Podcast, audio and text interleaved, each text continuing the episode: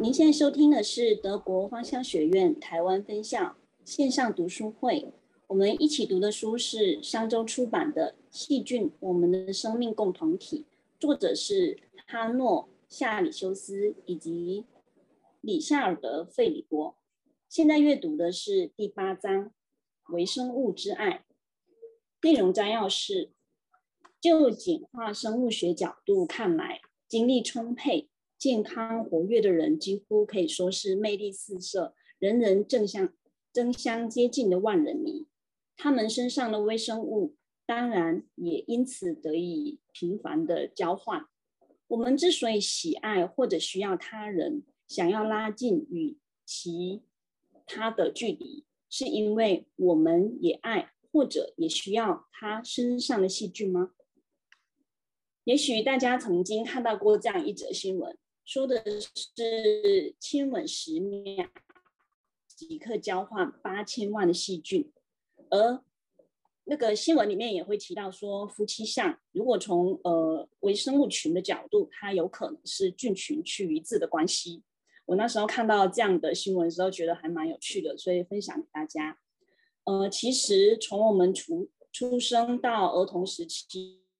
那时候小孩小孩时期的时候的沙坑、地板、宠物，或者是各种喜欢塞进嘴里的东西，到我们长大青少年，到成人，成人时候的亲人、爱人、陌生人等等，我们所接触到的地方，无时无刻不在进行大量的微生物群的交换。我们一定是从一个深受深受我们吸引，而不是随便任何一个人身上获取更多的微生物群。比如说，通过浪漫的烛光晚餐、亲密的接触、共饮的果汁，这些行为或许是因为爱，或许是我们也需要他们身上的细菌吗？总而言之，这个人一定就是我们认为我们适应度很高的那个人。这些交换的菌群是否导致了我们常说的夫妻夫妻相呢？再来看一看那些比较孤独、弱不禁风、常生病的人，因为不常与人接触，其交换的微生物群可能因此大幅的降低。这些不健康是心理上还是生理上的呢？或者还是因为他们的微生物群补给停摆的关系呢？再来想一想，在乡下接触到农场的小孩，好像会比在城里的小孩更少的出现过敏这些症状。挥洒汗水的运动员，他们的健康报告总是较为的突出。仅仅是因为运动带来的快乐吗？还是因为他们身上的细菌也跟着一起运动，彼此相互的交换呢？其实书里面有这么多有趣的现象，都表明直接或者间接的接触可以促进微生物群适度的交换，让我们菌群平衡。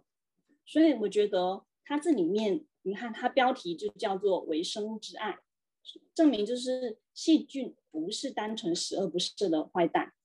当然了，坏菌还是会伤害我们人体，好菌会让我们更健康，让动植物得到需要养分，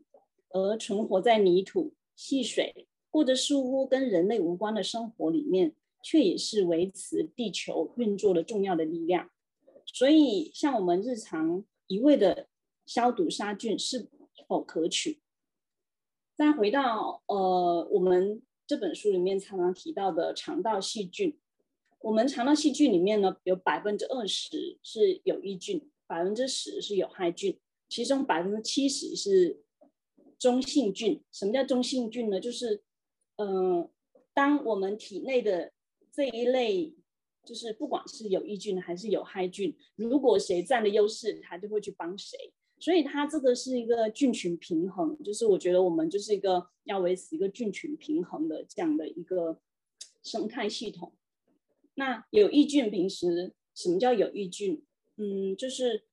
从我们的，其实可以从我们的饮食里面获取，比如说植物纤维。呃，蔬菜、水果这些，这些都是有有益于有益菌的。那有害菌就是比如说，呃，油脂啊，然后糖分这一类的，嗯，他们就喜欢这一些。所以，如果当我们生活不规律，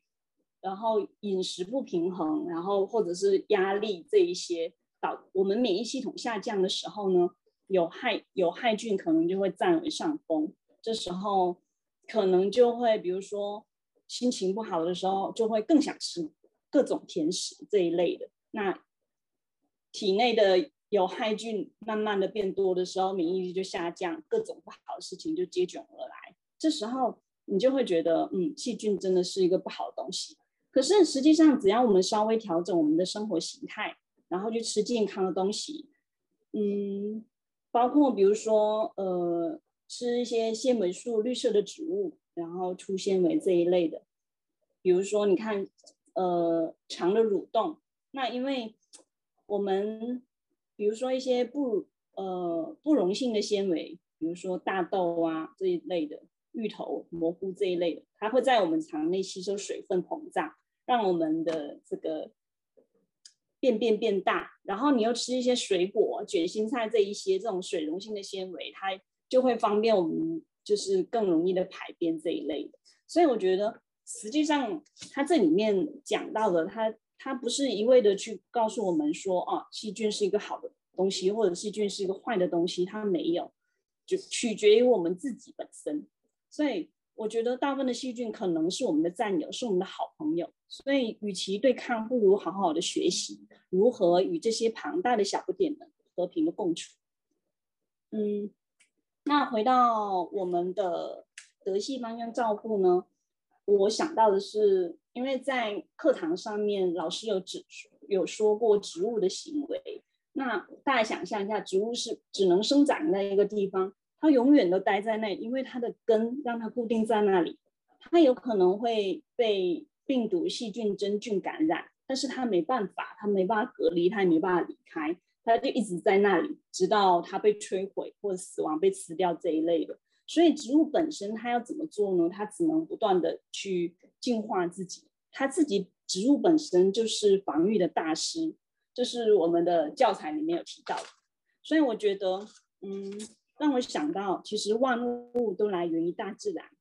不管是呃精油、纯露还是植物油，我觉得它都是萃取植物的精华，这就好像是大自然的环境围绕在我们身边一样。每一次的使用，每一滴珍贵的油或者是纯露，我觉得都是给予我们最好的礼物。嗯，我每一次，你看我们每一个人的身体状态。或者是情绪都不一样，所以同一种油用在不同的人身上有有各自不同的反应。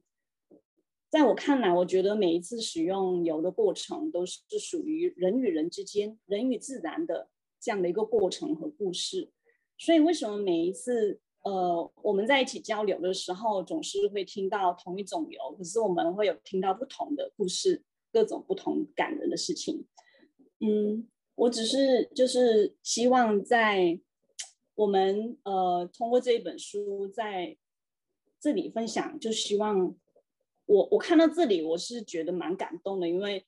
我就希望我们从每一个人都可以从每一日的芳香照顾里面，除了得到身体的压力得到完全的释放以外，也能够给予心灵的安慰以及安全感，有每一个人都有幸福的感觉。感恩，谢谢大家。以上就是商周出版的《细菌：我们的生命共同体》第八章，作者是哈诺·夏里修斯以及李夏尔德·费里伯。